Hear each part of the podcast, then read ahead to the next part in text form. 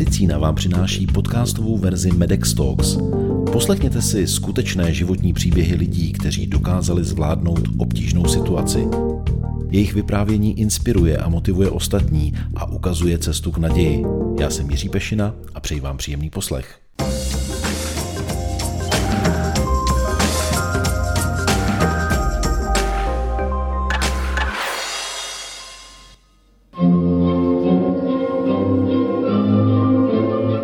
Tři baletky tančí v Mahenově divadle v Brně.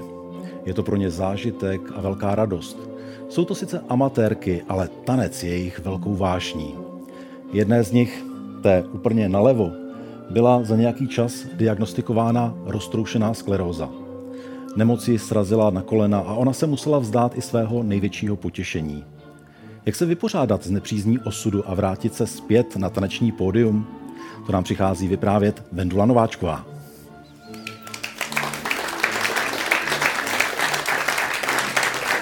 Hezký den, vítejte. Vendulo, my vás vidíme, nebo viděli jsme vás, jak krásně tančíte, ale ono to bylo ještě před obdobím, které pro vás nebylo tak úplně veselé. Ono bylo velmi smutné a zásadní, ale pak se nakonec všechno obrátilo v to pozitivní. A samozřejmě smyslem tady těch našich rozhovorů je ukázat inspiraci, ukázat naději. A než se dostaneme k tomu vašemu příběhu, co pro vás znamená tanec? Co pro vás znamená pobyt na tanečních prknech? Co pro vás znamená balet? No, je to něco obrovský emotivního. Člověk má pocit, že se vznáší, že vlastně uh, žije nebo um, um, je v nějakém úplně jiném časoprostoru. Prostě nechává se unášet tou hudbou, tím pohybem a je to něco opravdu úžasného. Takže uh, člověk se vznáší. Takže, takže to pro mě znamená. Je to, je to odpoutání se od reality a um, život něčem krásném. Já jsem řekl, že vy nejste profesionální baletkou, je to pro vás hobby, je to váš zájem, je to váš koníček, vy jinak pracujete v administrativě, ve finančnictví. Přišel rok dva tisíce osmnáct a tohle všechno najednou muselo skončit. Co se stalo v tom roce dva tisíce osmnáct? Um, stalo se to, že já jsem najednou zjistila, že jsem začala pozorovat uh, takové zvláštní věmy, že se opřete o vanu a najednou vás ta vana jakoby bolí do břicha, prostě um, najednou um, řetízky, který máte, tak uh, máte nepříjemný pocit na sobě, um, začne pršet. A vy zjistíte, že každá ta kapička, se, máte pocit, že jsou malé jehličky, které se vám prostě zapichují do kůže. Bylo to opravdu velmi nepříjemné, že se vás nikdo nemůže dotknout z té levé jakoby strany. Tak to bylo takové zvláštní začátky. Pak se najednou stalo to, že um, jsem se večer jsem zjistila, že mě strašně mrznou nohy. To, to se nedalo vydržet vůbec. To bylo tak něco neskutečného. Jsem říkala, ježišmane, co se to se mnou děje. Takže opravdu šla jsem do té sprchy, úplně tu největší vařící vodu, co jsem mohla, tak jsem na sebe lila, ale řekla jsem, že už s tím musím něco dělat. Takže jsem šla k praktický, tam mě poslal na neurologii, neurolog, neurolog mě poslal na vyšetření očí, tam nic nebylo, tak říkal, hm, to je asi z krční páteře, takže jsem chodila na rehabilitaci na krční páteř a pořád se to nelepšilo. A praktická říká, to je opravdu zvláštní a poslala mě na magnet. V té fázi, než se něco potvrdilo tedy na magnetické hmm. rezonanci, přikládala jste tomu nějakou vážnost, že by to mohlo být třeba opravdu takhle vážné onemocnění, ne, jako je roztroušená skleróza? Ne, to mě vůbec nenapadlo. To ani, ono totiž na začátku se to ani moc neprojevovalo v tom, že bych kulhala, že by mě ta uh, ruka úplně neposlouchala. Ono to bylo takové spíše to, uh, to senzitivní, prostě mrz, jako, mm, mravenčila, uh, mravenčila mě noha. Ty, ty dotyky byly prostě velmi nepříjemné, takže spíš tady tím to začínalo. Um, a to kulhání, to se prostě, to bylo až jako postupem času, no. Takže a vůbec mi to nedošlo a vůbec mi to nenapadlo. Všimla jste si tady těch problémů sama, nebo, nebo byly pozorovatelné i navenek a třeba i manžel, děti upozornili? Jo, poznali to, protože jsem se odtahovala. Jako někdokoliv se ke mně přiblížil z té levé strany, tak jsem jako vyloženě ucukla. To bylo takové, jako to se nedalo tomu nějak zabránit, bohužel teda, no. Pak tedy přišla zobrazovací metoda, magnetická rezonance, která už ukázala, že něco není v pořádku, že by se opravdu mohlo jednat o vážné onemocnění. Jak jste reagovala na to, když vám oznámili, že máte roztroušenou sklerózu? Oni mi to neoznámili. Já jsem si šla pro ty výsledky, hmm. protože jsem si říkala, no už by mohly být, tak jsem si přišla jako na ty výsledky přímo do té nemocnice. A teď studuju ten ten nález a tam nějaká zkratka podezřelá S M. Já jsem fakt vůbec netušila, co to je. Tak jsem si začala googlit. Jako S M, to, je, to vypadá na roztroušenou a v tom okamžiku to úplně jako... Ten domeček, který jsem měla postavený, se úplně rozkopl, protože jako pak ten pohyb, uh, já už jsem se hnedka viděla ty nejtragičtější scénáře, který všichni známe, že jo, na vozíku, teď já malí děti, všechno se mi úplně jako rozuměla jsem i docela důležitou práci, um, významnou, takže měla jsem pocit, že v tom okamžiku přicházím úplně o všechno a hlavně mě bylo strašně sama sebe líto. Jako, co se mi to stalo a jakože vlastně jsem k ničemu a jako jak budu žít, to bylo takové, já hlavně bez toho tance, jo, to bylo. Tanec je jedna věc, ale vy máte rodinu, máte dvě děti. Mm-hmm. Napadlo vás, že by se třeba od vás mohla i nějakým způsobem odvrátit rodina a teď to myslím v tom směru, že vy jste byla tou pečovatelkou, matkou, mm-hmm. která najednou je nemocná a třeba by tu péči potřebovala od nich. No, já se přiznám, že v tom okamžiku jsem na to takhle jako úplně nemyslela. Jako, mm, ty děti byly ještě relativně malí. Samozřejmě jsem si říkala, mm, jak to s nima zvládnu, protože mám dvojčata, tak byly, tak, to bylo celkem dost jako, náročné samo o sobě. Uh, ale já jsem viděla, že mám velkou oporu teda mužovi. Tak jako ten mi vždycky stál po boku, i když já jsem měla různé možný jaký úrazy, tak vždycky jsem věděla, že se mě postará, takže tohle to mě ani nenapadlo, i když vím, že mám obrovský štěstí a že jsem si to měla zvažovat, takže jsem měla nad tím, i nad tady, nad tady tím myslet, ale já jsem v tom okamžiku asi fakt myslela jenom na sebe a, a na to, protože já, abych byla v pohodě, abych byla schopná všechny ty věci zařídit, tak já musím být jako psychicky tak jako spokojená, prostě musí to jít všechno tak, jak bych si představovala. A teď najednou jsem měla prostě pocit, že to nepůjde. A že... Um, no zhroutil se mi celý svět, co vám mám povídat. Říkáte, že jste měla oporu v manželovi. Jak mm-hmm. konkrétně vám pomáhal? Co vám nejvíc vyhovovalo z té pomoci? Uh, on mě hodně uklidňoval, jakože třeba my bydlíme ve třetím patře bez výtahu, jo, takže uh, mě říkal, no tak uh, buď to vyřešíme, nějak financujeme výtah, nebo prostě se přestěhujeme. Opravdu mě se vším mě pomáhal, i s dětma mi pomáhal, on teda pomáhal i, i, pomáhal i předtím, ale i potom jsem to cítila víc, běž si odpočinout, jo, vidím, že jsi unavená. Takže se mě snažil dokonce, když jsem i měla určité ty ataky, tak měla bys jít k doktorovi, jo, to takhle ne, nemůžeš nechat. Jo. Takže se snažil, abych se léčila, abych na sebe dávala pozor, abych mu vydržela. Já od vás vím, že, že vy jste tolik ty informace jako nikde nevyhledávala, ne. Ale manžel byl přesný opak, on studoval, jo. Jo. On hledal informace, jo. On chtěl vědět, jak vám pomoci. Kdy se začala ta situace zlepšovat? Protože vy jste teď byla ve fázi, kdy se vám opravdu mm-hmm. zbortil ten domeček z karet. Mm-hmm. Kdy došlo k obratu? Co se tam stalo? Um, mě teda um, změnila se léčba, um, protože mě ta první úplně nefungovala, takže jsem ty ataky měla, ten vztah se mi docela dost zhoršoval a ačkoliv jsem se snažila vracet tomu baletu, tak to nebylo úplně, uh, úplně mi to nešlo. Takže, ale pak uh, navíc, no, pak se změnila ta léčba a já jsem najednou, mě to začalo fungovat, prostě najednou jsem se začala zlepšovat ty, uh, ty Uh, ty časy, kde mě bylo jako špatně, kdy jsem nemohla chodit, kdy mě ta ruka neposlouchala, se strašně začaly prodlužovat a, a najednou jsem cítila, že i ten balet teda.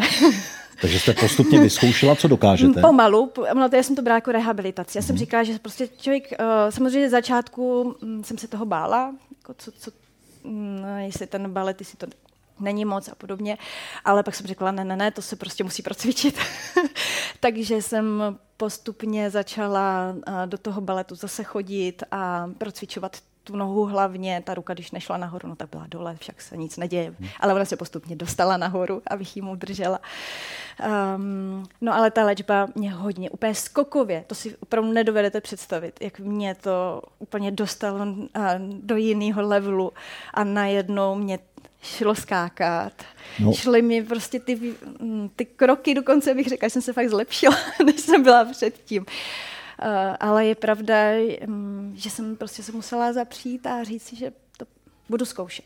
Vy jste byla ve stavu, ve stavu, kdy v podstatě polovina těla nefungovala, hmm. změnila se léčba a vy jste se začala zlepšovat, zlepšovat, zlepšovat. Jo. Pojďme se podívat na to, kam jste se dostala, do jaké fáze.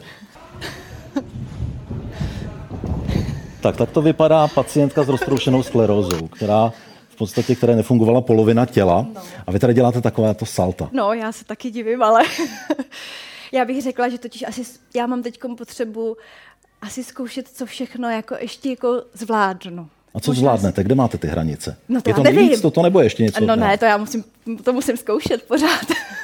Já bych řekla, že to právě musí člověk pokoušet pořád svoje hranice. Jít. Samozřejmě tohle to je takové fakt jako, tam se sice směju, ale je to takové jako na hraně. Ale já to beru tak, že ono to, co je teďko na hraně, tak vím, že třeba za nějakou dobu bude v pohodě.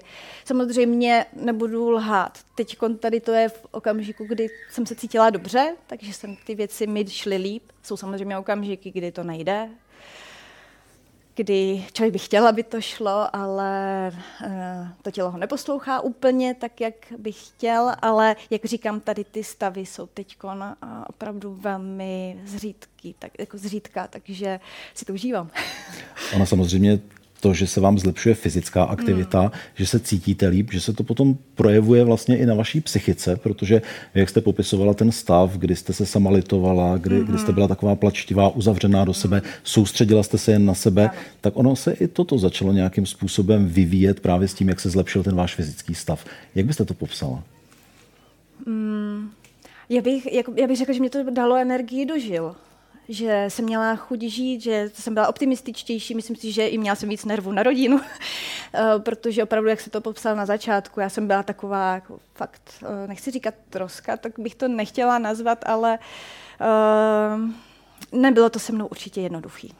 Uh, protože, jak vy jste zmínil, tu plačtivost tam bylo opravdu hodně. Myslím, že tady je vidět ta radost toho života. Jo, jo, jo. Já musím říct, že uh, mě ta nová léčba dala tady tu radost ze života a dala mi tu naději, že můžu normálně žít. Mm. A teď si to užívám. Hmm.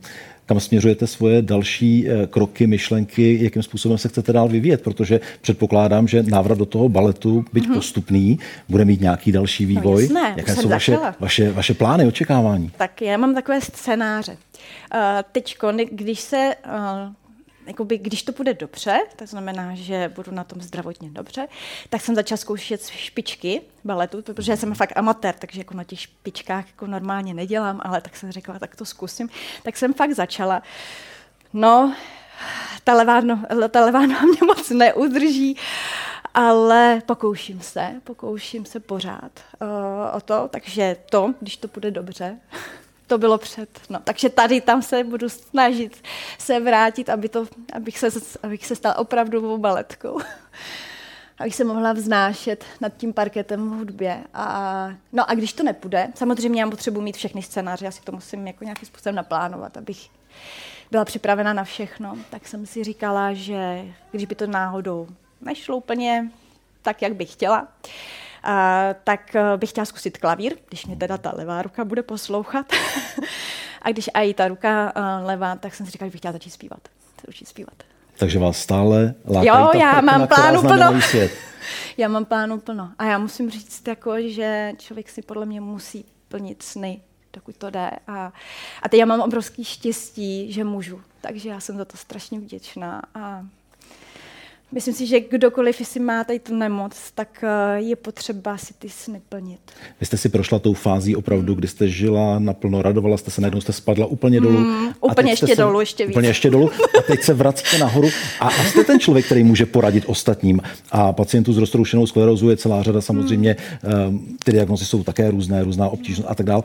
Co byste poradila někomu, kdo je právě diagnostikovaný a dostává se do té fáze, ve které jste byla vy, kde je opravdu uzavřený do sebe? Co by měl udělat? Já jsem nad tím hodně dlouho přemýšlela, jo, protože já i vím, že já, když jsem uh, se to dozvěděla a právě jako jak jsem padala, tak mě všichni říkali, podívej se, tady ten má roztroušenou sklerózu a normálně žije. To se prostě všechno zlepší. Já jsem mu v tom okamžiku moc nevěřila. Já jsem říkala, on má jinou, on to prostě, já mám svůj speciální případ, který je tragický. Uh, já si myslím, že člověk musí najít v sobě tu vůli žít a že chce žít že chce tady naplnit ten den, že prostě se nesmíří s tím stavem takový, jaký, a že bude bojovat. Že se tomu prostě postaví. A tohle je důležitý. Z mýho pohledu teda. Hmm. To v sobě jakoby najít. Samozřejmě ta podpora, jak co se týká těch léků, tak rodina je strašně důležitá. Ale asi největší ta práce je na něm. Že prostě musí se tomu zepřít a říct, že se nedá. To je strašně důležitý. Mm. Ale ještě jedna věc, možná se pacient i obává toho, jak bude vypadat ta léčba, jak mu bude ovlivňovat jeho život. Jak no. vám ovlivňuje život to, že vlastně berete léčbu, která bude dlouhodobá?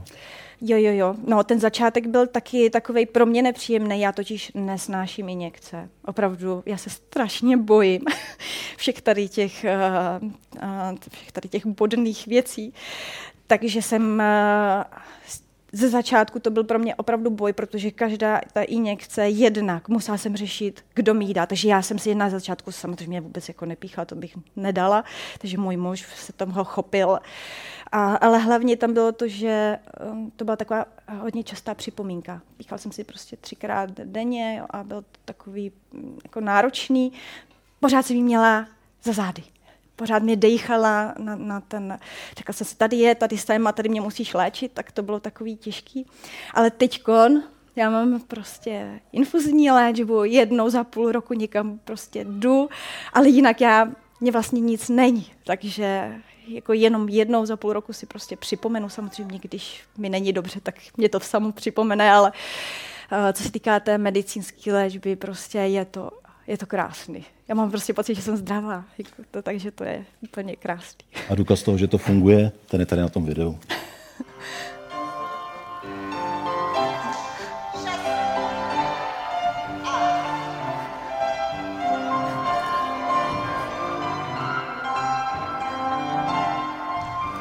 A já vám přeju, ať vám to takhle krásně tančí neustále. Vendula Nováčková. Děkuji.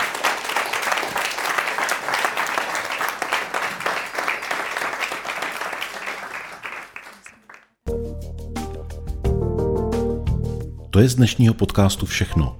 Další díly najdete na portálu moje medicína tečka cé zet a v podcastových aplikacích. Videoverzi Medex Talks sledujte na YouTube. Díky za to, že nás posloucháte nebo se na nás díváte. Naslyšenou příště se těší Jiří Pešina.